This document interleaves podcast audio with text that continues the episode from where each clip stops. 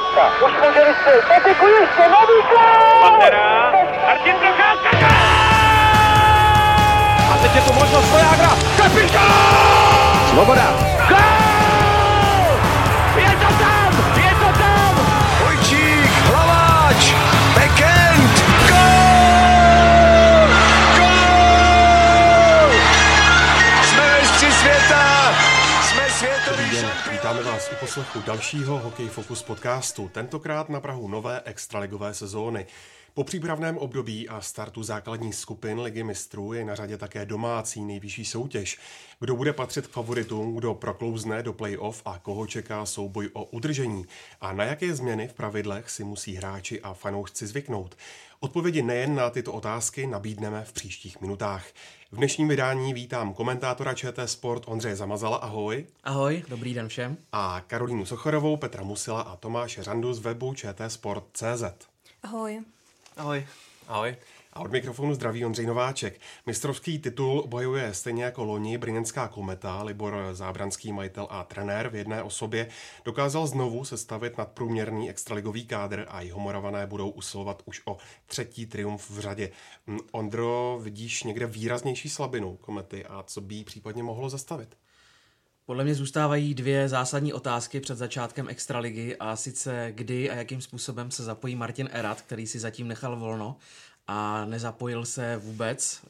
Řekněme, že trénuje, určitě se připravuje po fyzické stránce, ale do týmu se zatím nedostal ze své vlastní vůle. A druhá věc, jak kometa nahradí odchod Marka Čiliaka, protože pokud máme označit konkrétní bod nebo highlight komety v play-off v posledních dvou sezonách, tak to byly vždycky skvělé výkony Marka Čiliaka, samozřejmě podpořené skvělým defenzivním systémem, který nadiktoval Libor Zábranský a jeho trenérský štáb.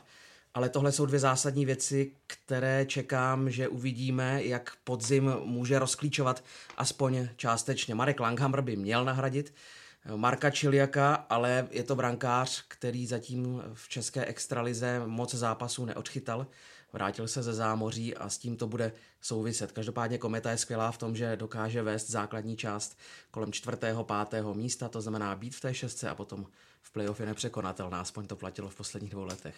Já bych doplnil jen na Marka Langhammera, že je pravda, v minulé sezóně jenom 12 utkání odchytal, takže možná i nějaká nerozchytanost třeba tam může být.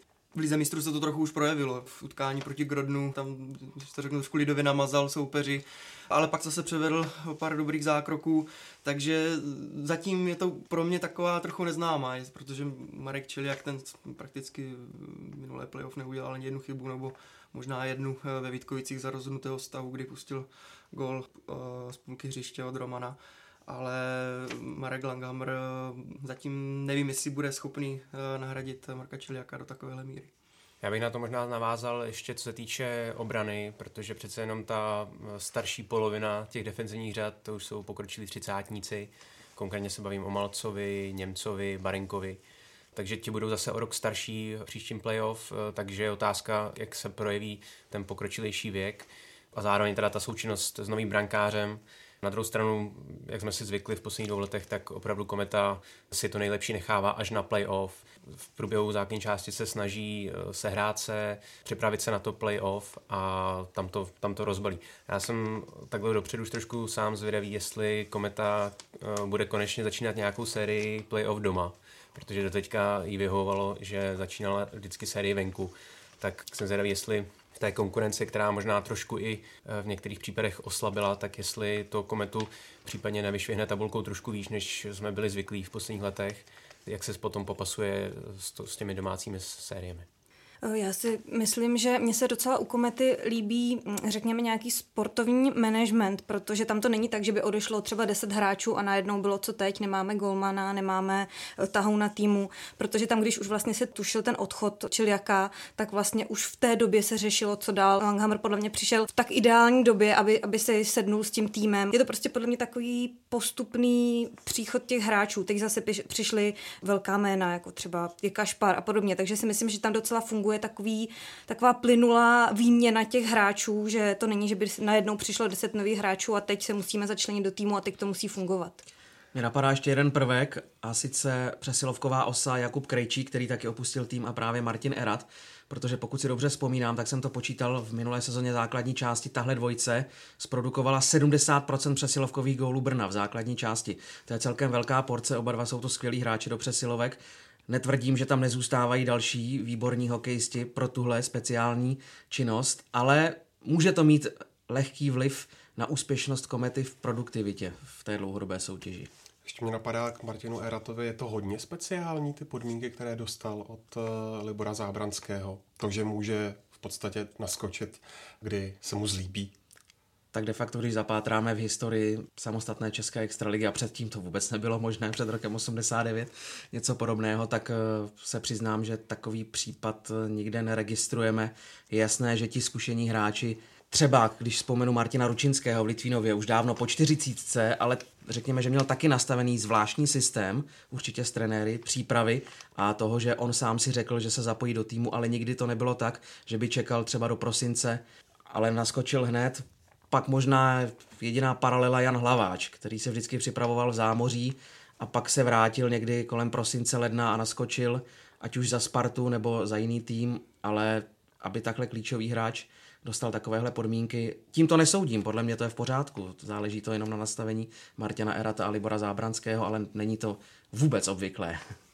Vysoké ambice neskrývají ani další velcí favorité. Loňský finalista Střince stabilizoval sestavu a pod koučem Václavem Varaďou se mu v extralize a taky v lize mistrů v poslední sezóně dařilo. Oceláři navíc přivedli lotyšského kanoníra Robertese Bukartse ze Zlína, jenže v lize mistrů letos tvrdě narazili a od severských soupeřů schytali 2 vysoké debakly. Postup ze skupiny se tak hodně vzdálil. Tomáši, kam řadíš Střinec před začátkem té základní části? S trochou nadsázky po těch úvodních zápasech v lize mistrů mi ten optimismus trošku klesl, protože já jsem považoval Třinec a vlastně nadále považuji Třinec za největšího konkurenta Komety v plánovaném boji o titul, ale ty výsledky v lize mistrů ty byly teda dost rozpačité. Na druhou stranu já Třinci věřím, že se schopí z těchto výkonů a v extralize zapnou hned od začátku. Já jsem Třinec typoval na titul už loni a nakonec to dotáhli v vozovkách pouze do finále. Letos si myslím, že by mohli zamířit ještě výš a dosáhnout na titul. To z několika důvodů.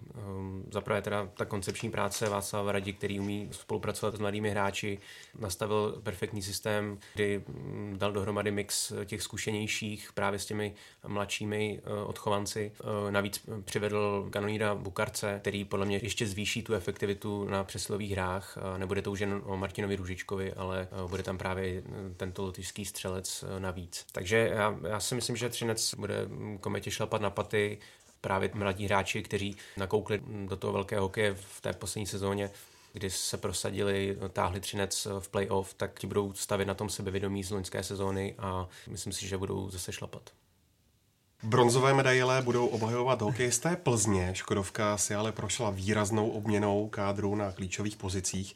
Nejvýrazněji na to doplatila defenziva, která je z poloviny nová a brankoviště obsadil Dominik Frodl. Přesto se zdá, že Plzeň se na sezónu výborně připravila. V lize mistrů je nečekaně 100% a s předstihem si zajistila postup do playoff. Petře, jak hodnotíš šance Západu Čechů v extralize? No, tak Tomáš byl překvapený z Třince, že se mu nevydařil vstup do Ligy mistrů. Já jsem překvapený z Plzně, jak se jí zase vydařil vstup do Ligy mistrů. Lugano a Jyväskylä rozhodně nejsou týmy, které berou Ligu mistrů nějak jako na druhou kolej a snaží se v ní udělat dobrý výsledek a Plzeň zvládla ty zápasy úplně, že řeknu, jako neuvěřitelně. Otazník byl co brankáři, ale oba dva zatím chytají spolehlivě, nedělají nějaké chyby, jak Dominik Frodl, tak Dmitrij Milčakov jsou v celku jistí. Spíš si myslím, že soupeři by neměli pouštět Plzeň do přesilovek, protože když jsem viděl přesilovky teď v lize mistrů strany Plzně, tak jsou opravdu výborné. Vlastně teď převzal taktovku na střídačce Ladislav Čihák, což mně přijde, že to je prostě trenér z takové té mladší generace, který se nebojí experimentovat, nebojí se třeba i zariskovat a teď prostě si vyzkoušel varianty, kdy třeba na přesilovce bylo 5 útočníků, což prostě není úplně obvyklé. Byl tam Kratěna, Guláš, Nedorost, Němec a Stach. a víceméně třeba v Lugánu dali gól takým způsobem, že to bylo skoro ťukes přesilovky zatím šlapou, a myslím si, že ten tým dostoupil velice dobře do sezóny. Samozřejmě extraliga bude ještě možná zase něco jiného, ale ten vstup se jim povedl výborně.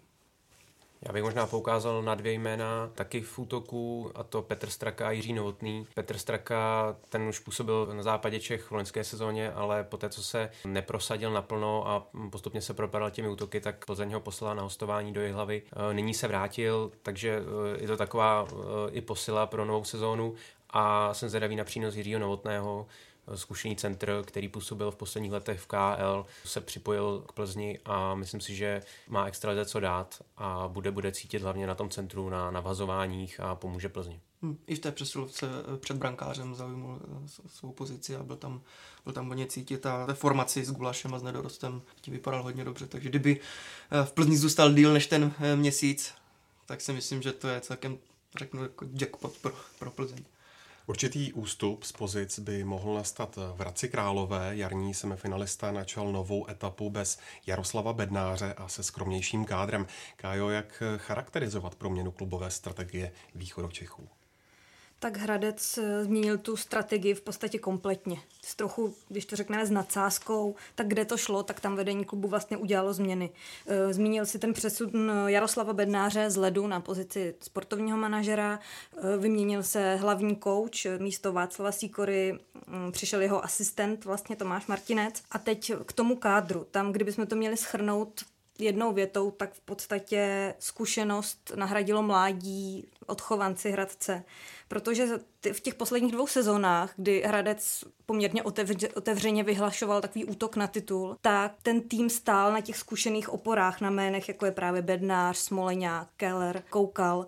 Z těchto jmen už tam vlastně zůstal jenom Koukal. To znamená, že teď to bude úplně jinak.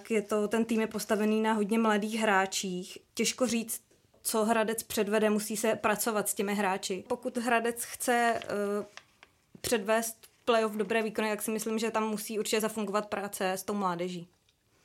Která byla úspěšná, protože tam zaznamenáváme v minulých sezonách tituly. Především té generace, kterou si plal Tomáš Martinec, tedy současný hlavní kouč v Mountfieldu.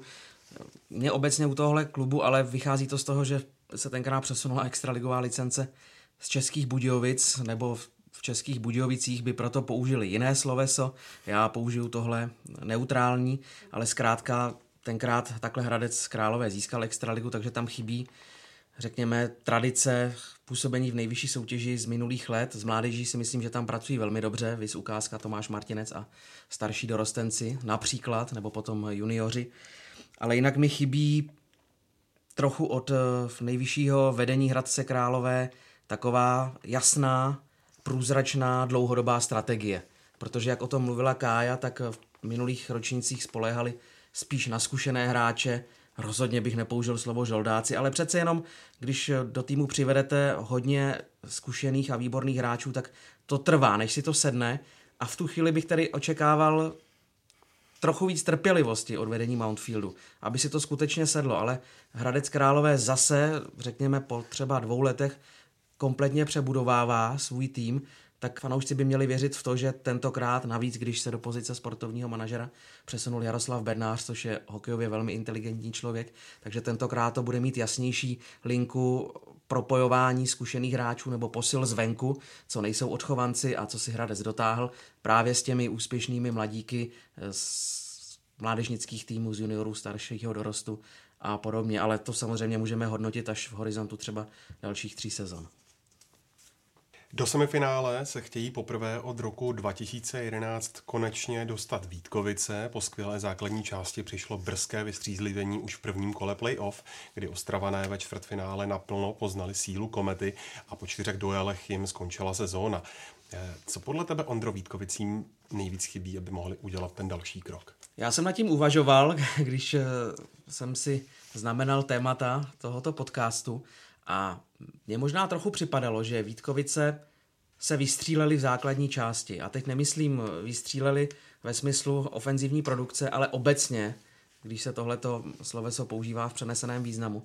To znamená, že odvedli skvělou práci v základní části, ale možná To je opravdu jenom dojem, to na mě působilo, že se tím vyčerpali a potom v playoff najednou nevěděli co, samozřejmě narazili na kometu, která je skvěle připravená na série playoff v posledních 2 sezonách, to je jasné, ale Vítkovice vyfičeli poměrem 0-4 na zápasy, ačkoliv některá ta utkání byla velmi těsná, tak tenhle ten výsledek celé série působí jednoznačně.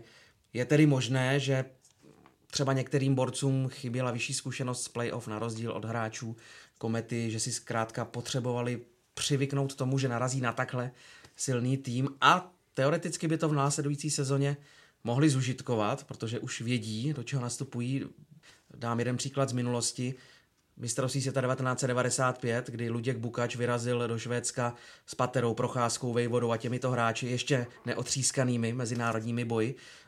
Tihleti borci tenkrát, řekněme, lehce zklamali, ale o rok později najednou z toho byl titul mistrů světa, protože tito hráči už věděli, jak se zachovat v kterých situacích ve vypjatých zápasech. Takže třeba tohleto bude případ Vítkovic, navíc s tím ohledem, že de facto Vítkovice žádným výrazným způsobem neoslabili a svůj kádr zachovali v téměř stejné podobě.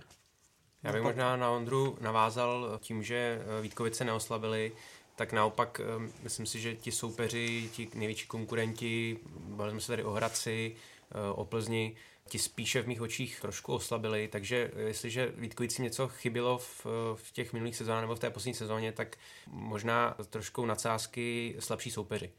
Teď si myslím, že už je tam větší prostor projít přes čtvrtfinále, právě třeba přes Hradec nebo přes Plzeň. Navíc loni teda narazili na Kometu, což byl nejhorší možný výběr prakticky. Já letos Vítkovicím věřím a myslím si, že by do toho semifinále měli proklouznout. V minulé sezóně v playoff se víc čekalo od těch lídrů, od Romana a od Toleše. A to bylo rozhodující, proč Kometu víc nepotrápili, ale jinak jako v brance a obrana, to je kvalita. Myslím, že se kádr Vítkovice moc neproměnila, naopak defenzivu zase ještě vystužili po odchodu Kloka, tak vystužili Delarosem a Šidlíkem. Takže já si myslím, že v defenzivě vůbec není problém, tam jenom aby ti lídři v útoku se přidali. No a do elitní šestky se budou chtít vrátit 2 prestižní celky, které se shodou okolností střetly už v předkole playoff.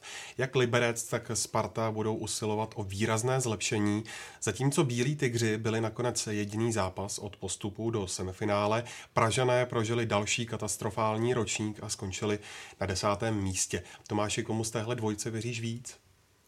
Pro mě jsou tyto 2 kluby na podobné úrovni, ale vzhledem k té nastavené kontinuitě věřím trošku víc Bílým tygrům.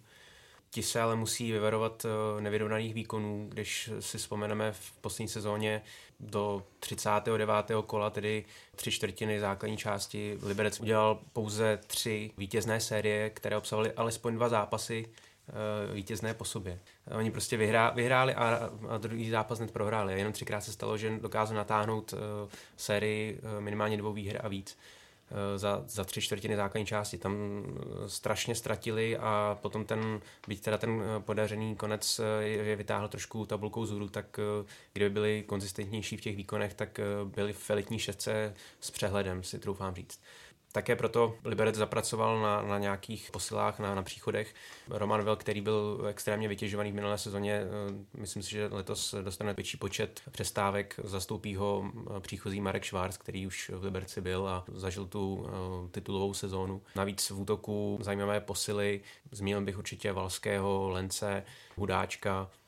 Liberec řadím výš. Co týče Sparty, to určitě není podle mě tým, který by měl být 10. v extralize. Tam Sparta dojela na špatné výkony, zejména na domácím ledě. Připsala si jenom 10 tříbodových výher, to je ze 26 zápasů strašně nízké číslo a měla 3. nejhorší obranu. Tam musí hodně zapracovat, také proto sadili na nového brankáře Matěje Machovského. Od něho si slibuji to, že nastaví nějakou větší konzistentnost v brankovišti. S těmi problémy brankářů se Sparta potýká prakticky od konce působení Petra Břízy v klubu na pozici brankáře a právě Machovský by měl tady tu otázku vyřešit. Navíc dostal víceletou smlouvu, takže očekám od vedení klubu daleko větší trpělivost, nejenom na tomto postu, ale ostatně na postu i trenérském, kam přivedli Uweho Kruppa, který zase dodá tomu týmu nějakou větší disciplínu, a tím nemyslím jenom otázku trestů a faulů, ale spíše takovou tu herní disciplínu právě s důrazem na ty konzistentnější výkony.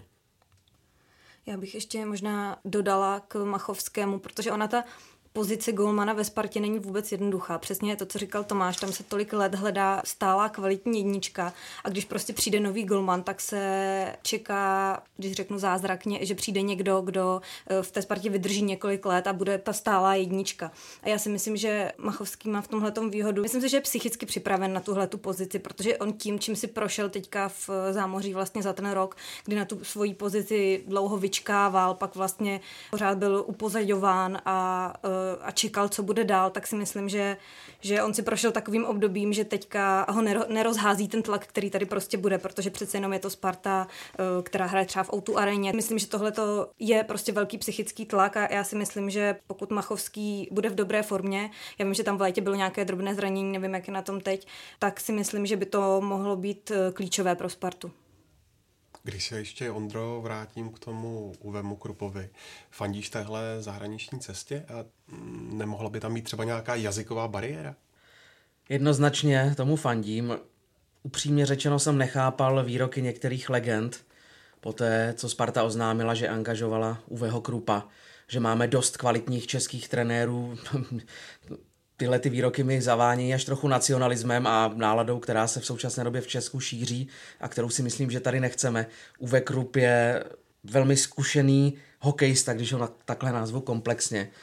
1000 utkání v NHL, odkoučované zápasy na lavičce německé reprezentace v německé DEL a podle mě to přesně respektovaný trenér pro Spartu, protože mi připadalo, že už někteří hráči přerůstají všem trenérům, kteří ve Spartě působili přes hlavu. Že zkrátka ani František Výborný to nezachránil a to je opravdu klubová legenda v té minulé sezóně. Takže Uwe Krupp, ačkoliv z prohlášení hráčů víme, že to je spíš demokrat, tak rozhodně nastolí v tomhletom tvrdou ruku právě v otázce té herní disciplíny, jak o tom mluvil Tomáš, a to by měl být rozhodně přínos a uzavírat se před světem tím, že tvrdíme, že tady máme spoustu kvalitních trenérů. Ano, máme je tady, ale kde jsou tedy tihleti trenéři, o kterých se mluví? Proč se zatím neukázali?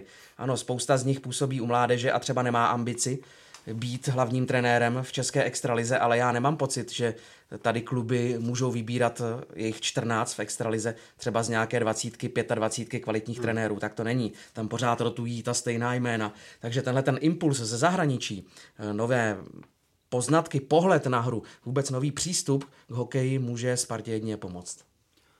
Bych jenom ještě navázal, že já u Kruppa zatím v té přípravě vidím, co chce hrát. Já si myslím, že prostě chce hrát bruslivý, důrazný hokej, chodit hodně do branky, to, co prostě praktikují i Němci. A má na to i celkem postavený tým. A když budu jmenovat Beran, Jarušek, Zexil, to jsou podle mě důrazní útočníci a pak je tam Vrána a Pech a když jim prostě tu přihrávku hodí, tak si myslím, že to může slavit úspěch. Jako, bude to určitě zajímavé sledovat Spartu.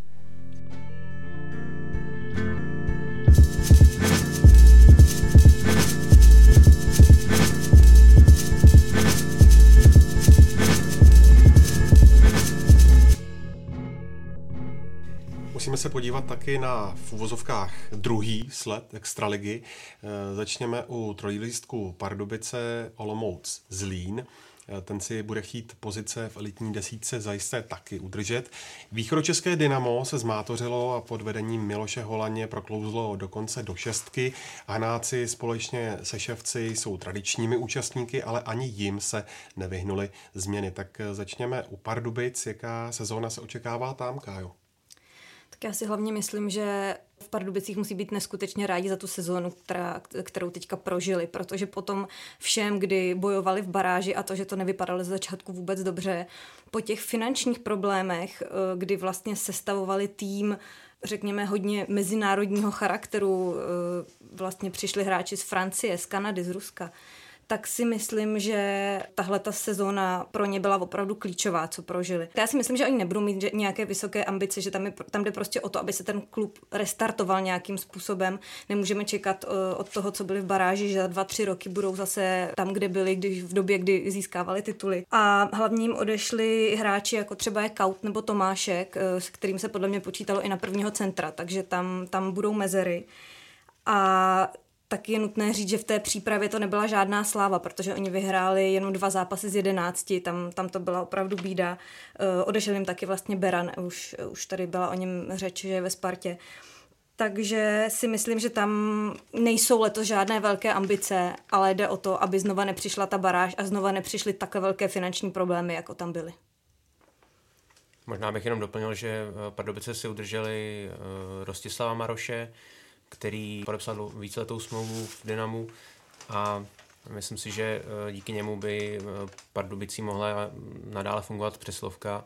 Ta by měla aspoň částečně zacelit možná ty problémy v ofenzívě, protože ty odchody těch mladíků, kteří konečně Pardubicím dorostli, tak ty budou citelné, a viděli jsme to v té poslední sezóně, kdy například Matěj Beran, ten dokázal strhnout svým výkony celé mužstvo a podařilo se mu najednou i rozhodnout zápasy, takže uvidíme, jestli Pardubice najdou zase z těch příchozích posil nějaké náhrady.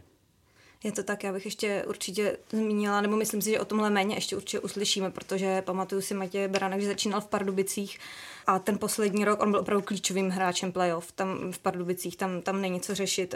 Já si pamatuju tu jeho hru zpočátku, on je jeden z těch vyšších hráčů v extralize a bylo ho poznat, i kdyby člověk neviděl helmu a dres a číslo, tak on hrál takový styl samá ruka, samá noha, a když jsem ho viděla oni v tom playoff, tak to je podle mě jeden z hráčů, který udělal největší progres, postup v té hře, a myslím si, že ve Spartě by se mu mohlo dařit.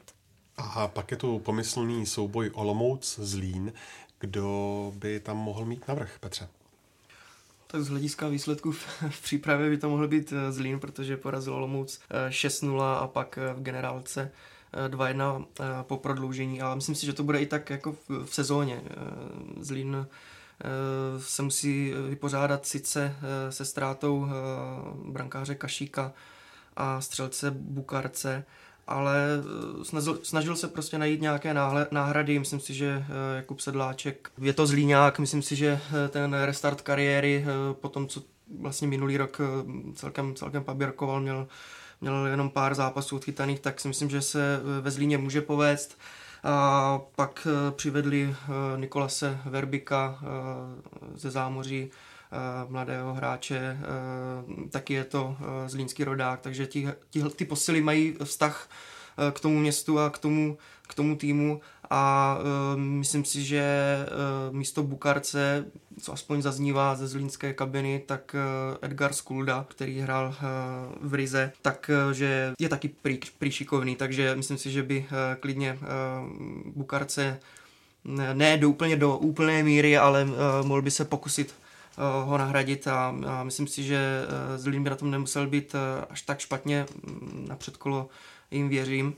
Co se týče Olomouce, tak tam je výrazná změna, že odešel coach Venera, nebo výrazná změna, oni trenéři Moták a Tomajko už se i vyjádřili, že budou hrát samozřejmě podobný styl, pojedou jakoby podle Venerových not.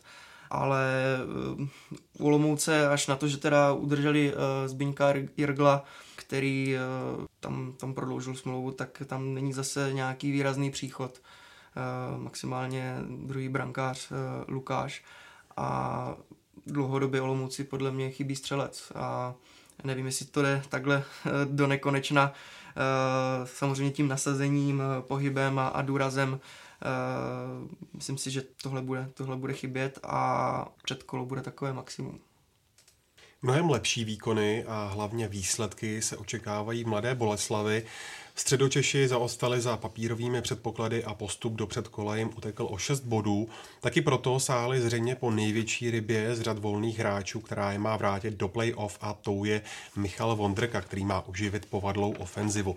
Ondro, mohou v Boleslavi pomýšlet třeba i na elitní šestku? Pomýšlet samozřejmě můžou, ale je otázka, jak to Vladimír Kýhos poskládá dohromady, jestli už těch elitních hráčů s potenciálem být v prvních dvou formacích, případně vystupovat v přesilovkách, není moc. Taky Boleslav mi připadá, že v jednu chvíli měla opravdu velmi dobře rozjetou svou budoucnost v extralize, účast v semifinále, ale pak z nějakého záhadného důvodu mi připadá, že ten tým rozbili a teď ho de facto zase budují znovu, nebo řekněme od té minulé sezony, nebo ještě před jejím začátkem přivedli další hráče, kteří měli mužstvo doplnit, takže jsem na to sám zvědav. U té přestavby je vždycky důležité, aby si to rychle sedlo, to znamená, že Boleslav může samozřejmě spoléhat na jakousi vazbu mezi Vondrkou a Klepišem a na vazby, které vznikaly v posledním období v A týmu, ale je otázka, jestli přípravné zápasy dostatečně prověřily tyhle ty kombinace a jakým způsobem mladá Boleslav do té sezony vstoupí. Rozhodně může být v té šestce, ale taky se může potýkat s podobnými problémy jako v předchozím ročníku. Vůbec si nedokážu teď rozhodnout, který z těch pólů nakonec bude platit. Já si myslím, že Boleslav hodně spoléhá na to, co zmínil Ondra, a to je právě ta spolupráce Klepiš-Vondrka.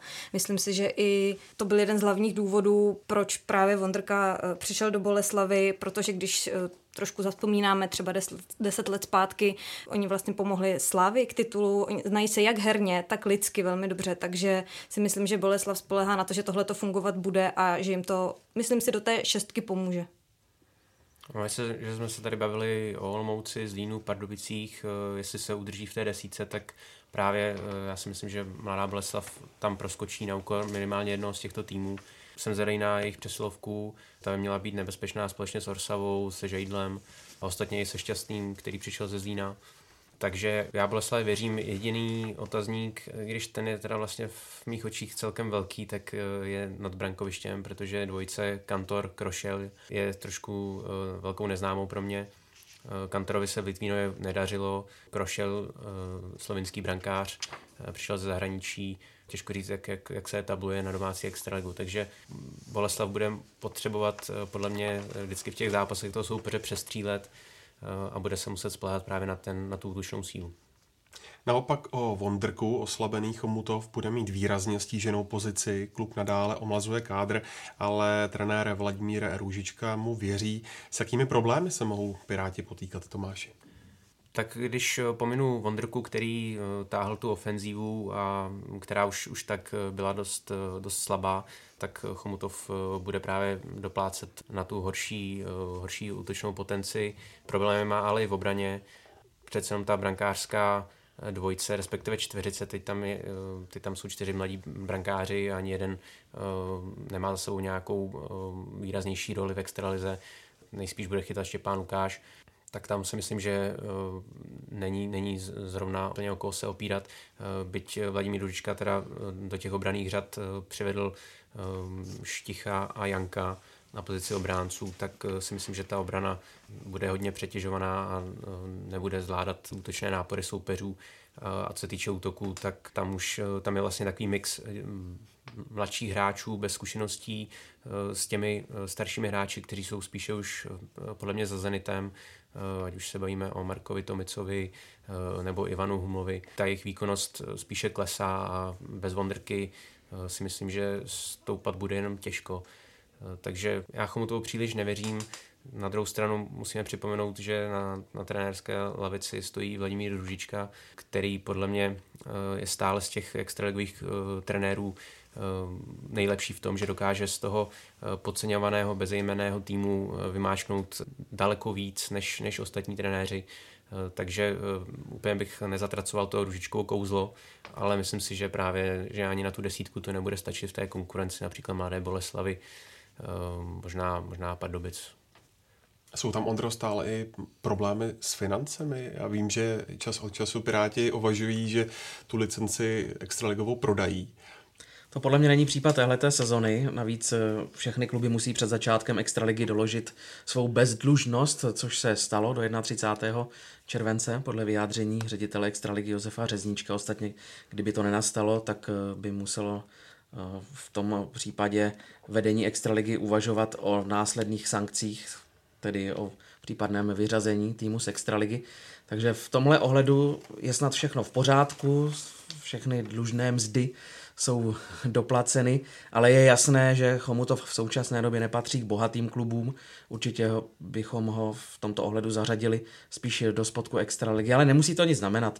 V minulosti se ukázalo, že i chudší a řekněme hráčsky ne tak dobře vybavené kluby dokázaly velkým favoritům zamotat jejich postupové plány, ale spíš bych se přikláněl k Tomášovu názoru, jak na Vladimíra Růžičku, který skutečně umí vymáčknout to cokoliv z kohokoliv a namixovat především svůj tým, kde každý má jasně danou svou roli. Nicméně v téhle sezóně se trošku o osud Chomutova bojím. Pokud to nenastane, tak se Pirátům po skončení ročníku velmi rád omluvím. Litvínov a Karlovy Vary uzavírají 14 extraligových účastníků.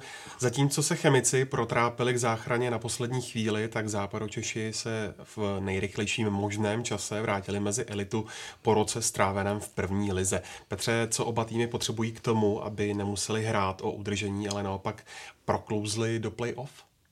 Já si myslím, že v Litvínově alespoň udělali něco pro to, aby se neopakovala ta baráž už příchodem Jakuba Petružálka.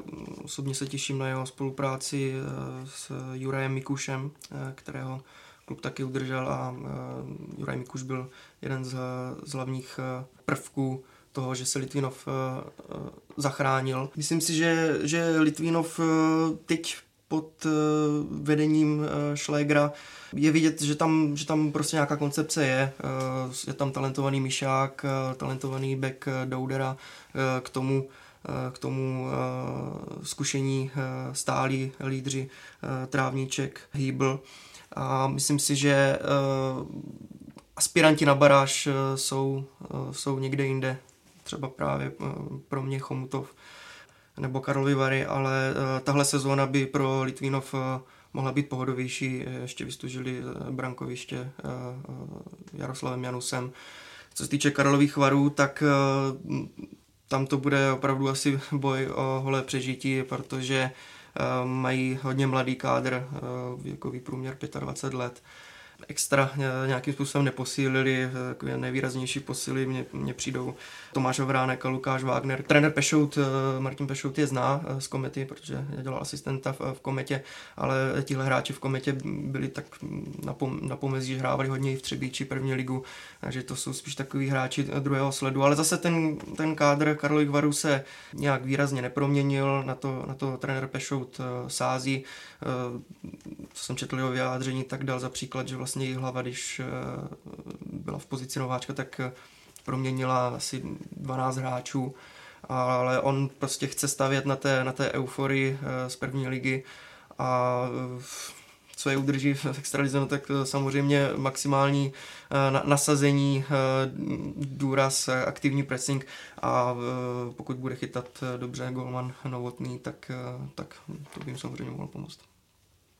Já jsem zvědavý, jestli Karlovy Vary budou splňovat tu roli Jihlavy v loňském ročníku, kdy Dukla dokázala tu první polovinu základní části, dá se říct, držet krok s těmi extraligovými soupeři, a potom v té druhé polovině jí tak trošku došel dech. Myslím si, že Západočeši by mohli být konkurenceschopní právě tím, že dokázali udržet ten zajímavý kádr, který si vybojoval tu extraligu zpět a udržel ty klíčové hráče. Takže já docela Karlovým Varům věřím, že by mohli být důstojnějším soupeřem, než se možná nakonec na papíře zdá, ale přece jenom asi play-out se jim nevyhne.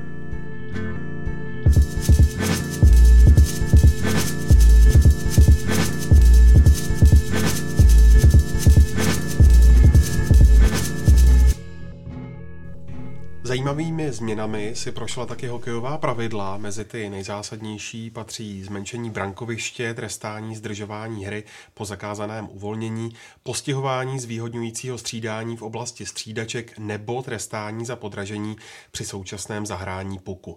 Naopak do úpravy pravidel neprošly trenerská výzva, zákaz gólu bruslí a nebo tresty ve hře pro všechny, kteří se zúčastní bitky. Kájo, proč se trenerská výzva o rok odložila a co říct k těm zásadním odsouhlaseným změnám? Tak já bych nejprve obecně k těm pravidlům chtěla říct, že jsou to pravidla, která vyšla z usnesení IIHF a bude se podle nich rozhodovat i na mistrovství světa. Podle mého názoru některá z nich jsou zbytečně, řekla bych, zpátečnická, možná taková až jako úzkoprsá, ale je to individuální. Speciálně jsem zvědavá například, pokud bych měla vypíchnout jedno to pravidlo, tak například na to, že nově golman nemůže přikrýt puk, když není žádnou částí těla v brankovišti, což přinese velkou práci s hokejkou. A to mně přijde, že v české extralize není vůbec prvek, který by byl využíván, a hodně to ukáže na českých golmanů. Když se dostaneme k těm zásahům výkonného výboru, k těm změnám, které provedl, tak já s nimi naprosto souhlasím. Je to třeba u toho pravidla, kdyby podle těch nových pravidel neměl být uznán žádný gól, při kterém hráč jakýmkoliv způsobem nasměruje puk do branky bruslí. To mi přijde, že je krok několik let zpátky. Můj názor je, že rozhodl ten výkonný výbor dobře. To samé u toho pískání šarvátek na ledě, kdyby podle těch pravidel IIHF měl být potrestáni všichni hráči, kteří se do té bitky zapojili. To si ani v našich podmínkách neumím představit, jak by se pískalo. Co se týče Coach Challenge, tam jsme čekali až do posledních dnů, jak to vlastně dopadne. Tam s tím rozhodnutím v podstatě taky souhlasím. Je asi nesmysl, aby třeba na 6 stadionech se to využívalo, ta trenérská výzva, a jinde ne. Technické vybavení neměly stadiony, jako je třeba O2 Arena nebo jako je Arena v Plzni. Takže si myslím, že tohle tady musíme ještě dohnat a to odložení minimálně o ten rok je podle mě na místě. Obecně platí, že Mezinárodní hokejová federace se snaží stále víc chránit hráče, a jak jsem to viděl na videích, která mi ukazoval Vladimír Schindler, předseda komise rozhodčích, tak skutečně drtivá většina těch věcí je převzatá i z NHL, ať se to nezdá. Třeba pozdní dohrání v NHL taky neexistuje, taky se to trestá. Takže tady opravdu vycházíme z nějakého kompromisu nebo spojení pravidel NHL a Mezinárodní hokejové federace, která se přece jenom odlišují. Gól bruslí, tam je to jednoznačné. Nechápu, že v tom pohledu, že většina těch pravidel opravdu vychází ku prospěchu hokeje, tak najednou IIHF se vrací zpátky, přesně jak Kája poznamenala, a to rozhodnutí výkonného výboru českého hokeje je zaměřeno převážně na nižší soutěže. Řekněme, že v extralize by to ještě šlo rozsoudit podle záznamu videorozhodčího.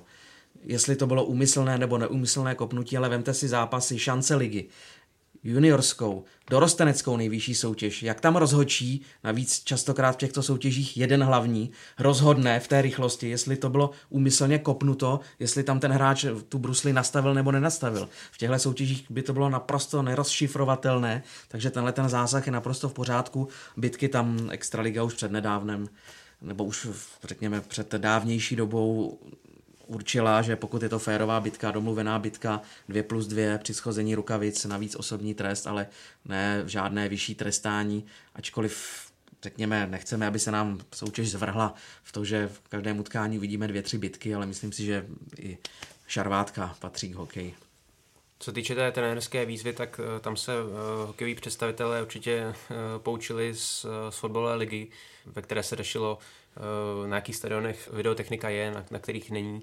Neustále se přetřásala ta otázka regulérnosti, takže z tohoto důvodu, kdy ani ne na 50% hokejových stadionů nebyla videotechnika pro trenérskou výzvu, tak se správně rozhodli o to odložení této možnosti o další rok, tak aby na příští sezónu byly všechny stadiony vybaveny. Takže to si myslím, že udělala extraliga dobře, a z mého pohledu takové nejkontroverznější pravidlo je ta situace, kdy bránící hráč vypíchne puk a zároveň podrazí protihráče. V těchto situacích byly vždycky velké emoce. Na jednu stranu já s tím úplně nesouhlasím, že ve chvíli, kdy hráč zahraje puk a poté protihráč zakopne o tu soupeřovou hůl a spadne, takže by měl být vyloučen. Na druhou stranu ubyde právě těch emocí na stadionu, kdy není jasné, jestli hrál nejdřív puk a potom podrazil protihráče, nebo nejdřív podrazil protihráče a potom hrál puk. Takže v tomhle možná bude trošku větší přehlednost a rozhodčí budou mít vlastně jednodušší práci. Moc jsme se teda ještě nezmínili o nepovolené výstroji. respektive o tom, že musí mít hráči opravdu dres přes kalhoty. V přípravě se to celkem trestalo. A přijde mně prostě z těch vyjádření Vladimíra Šindlera, že jsou sympatická, že to prostě nebudou posuzovat nějakým způsobem jako úzkostlivě. Přijde nějaké napomenutí, samozřejmě když hráč prostě vleze na led už třeba po třetí a bude mít dres za kalhotama, tak samozřejmě bych taky vylučoval, ale doufám, že to nebude kouskovat tu hru, protože teď podle vyjádření napříč extraligovými trenéry se hodně často zmiňovalo, aby prostě ta hra nebyla rozkouskovaná, aby hráči neseděli na trestné lavici za takovéhle banality. Já si jenom vzpomínám, když dám příklad, vlastně v listopadu loni na Karela Cupu se zase hodně řešilo vhazování. Když jsme hráli se Švýcarama, tak sice padlo 5 gólů, ale ten zápas byl naprosto nudný, protože asi 14krát se vykázal hráč z prostoru vhazování. Martin Zaťovič byl za to trestaný, na druhé straně Tristan Šervy. My jsme připraveni samozřejmě na ten mezinárodní styl pískání hokeje, takže tohle samozřejmě v pořádku, ale doufám jenom, že to nebude už toho moc. No. Tady bych se možná jenom zastal trošku pravidel na úkor hráčů, protože ti si právě stěžují na tu problematiku toho vhazování a správného postavení na buli. Když se podíváme prakticky na každé vhazování, tak hráči nedodržovali základní postavení, přejížděli ty čárky a to vymezené území, ve které mají stát. Takže tady dochází jenom k opětovnému respektování toho pravidla, které hráči nedodržovali a porušovali. Takže myslím si, že hráči se za to trošku můžou sami. A ve chvíli, kdy si na to budou stěžovat i v sezóně, tak na to pro mě jako není prostor, protože i v těch přípravných zápasech si mohli vyzkoušet ta přísnější pravidla ze strany rozhodčích, takže teď už na tu sezonu musí být na všechny změny, na novinky připraveni, takže očekávám spíš ten hladší průběh extraligy. No a jednou z novinek, která souvisí s rozdělením televizních vysílacích práv, je sobotní dohrávka pátečního kola. O víkendech tak bude pravidelně docházet k situacím, kdy budou některé týmy hrát ve 2 dnech po sobě s tím, že jednou nastoupí doma a po druhé venku. Tak jak se k tomu stavíte vy a nebude dotyčným klubům škodit to náročnější cestování? Podle rozpisu televizních utkání už teď je jasné, kdy taková situace může nastat pro konkrétní klub. A tohle všechno si samozřejmě kluby museli vyhodnotit předtím, než souhlasili prostřednictvím marketingové agentury, jež je zastupuje, s rozdělením televizních práv. To je samozřejmě jeden z aspektů, které tenhle ten krok přináší, takže odpovědnost leží pouze na nich a myslím si, že jsou to profesionálové, skvěle trénovaní sportovci. Pokud to nebude každý týden, tak by to mužstva měla zvládat, ačkoliv chápu, že když třeba v sobotu nastoupíte na západě Čech, v neděli se vracíte domů, teď vezmu příklad třeba týmu ze severní Moravy, a potom v pondělí máte, řekněme, čas na regeneraci a v úterý třeba čeká další extraligové kolo, opět někde třeba na území Čech, tak to může být náročné, ale v Chomutově nejlépe. Třeba Chomutov, Karlovy Vary, Litvínov, myslím si, že tam už je to de facto asi jedno, ale myslím si, že týmy to zvládat budou. Já jsem spíš zvědav na to, jak třeba sobotní televizní předehrávka ovlivní návštěvnost na zimních stadionech a v hokejových arenách. Já si myslím, že nejvíc na to doplatí na začátku sezóny Kometa, protože jelikož každá televize chce vysílat mistra nebo fanoušci chtějí vidět mistra v televizi, tak Kometa to má tak, že právě začne v sobotu v Chomutově, pak v neděli hraje doma s Plzní a pak ještě následující 2 týdny nebo 2 víkendy to má zase podobně. Takže vlastně úvodní 3 hrací víkendy bude mít systém sobota, neděle. A to sice tak jako kulantně, ale už se nad tím pozastavil i kapitán Leoš Čermák, protože ono to tam není jako nějaká výmluva, že to je jako jak v playoff, když se hrají 2 zápasy po sobě, protože tam jste prostě v místě dějišti, prostě jedete třeba do toho Chomutova, ale hrajete tam sobotu, neděli. Tady prostě bude složitý přesun a třeba i pro ty starší hráči, oni mají nějaký svůj styl regenerace, potřebují nějaký klid a pojedou prostě z Chomutova, ještě další den budou rozlámaní nejenom z toho zápasu, ale i z té cesty. takže chápu, že to není úplně ideální. Pak samozřejmě, pokud zrovna do pracovního týdne nepřipadá zápas Ligy mistrů, tak budou 5 dnů de facto čekat na další utkání, takže ten rytmus není úplně ideální, ale zase připomínám, nevím přesně, jakým způsobem v tomhle případě vystupovala Kometa jako klub při vyjednávání o nové podobě rozdělení televizních práv, ale kluby můžou maximálně nadávat pouze sobě. Jenom doplním, že alespoň teď asi měsíc a půl, že tam nejsou ty úterky, že aspoň teda sobota, neděle, ale není to tak, že by ještě v neděli pak hned jenom pondělí volno a hned ještě v úterý by hráli, že to není jako úplně nahuštěné, tak alespoň přes ten týden budou mít nějakým způsobem teda čas. Já bych možná ještě nabídnul druhou perspektivu, co týče toho cestování, tak když se podíváme do NHL, tam sice teda platí to, že týmy hrají ty back-to-back zápasy, takzvaně například stále venku a mají tu šňůru venkovní, ale také tam musí cestovat, mají několikahodinové přelety, například na pacifickém pobřeží.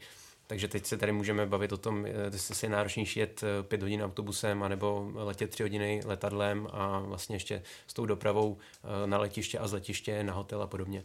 Takže já si myslím, že by to ti profesionálové, o kterých se tady bavíme, tak by to měli zvládat a jak bylo už kolikrát řečeno, tak kluby si to odsouhlasili sami, takže s touto variantou museli zákonitě počítat. Pojďme ještě, Ondro, do toho v krátkosti pro posluchače vnést trochu světla, protože je kolem toho takový malý šum. Co tady Česká televize bude od nové extraligové sezóny dávat, jak bude vysílat? Česká televize zůstává vysílatelem Tipsport extraligy s tím, že v neděli má právo první volby, může si z nedělního kola vybrat jako první zápas, který považuje za nejlepší pro televizní diváky. To stejné platí i v případě úterního kola, pokud samozřejmě se nachází zrovna v konkrétním týdnu v programovém schématu.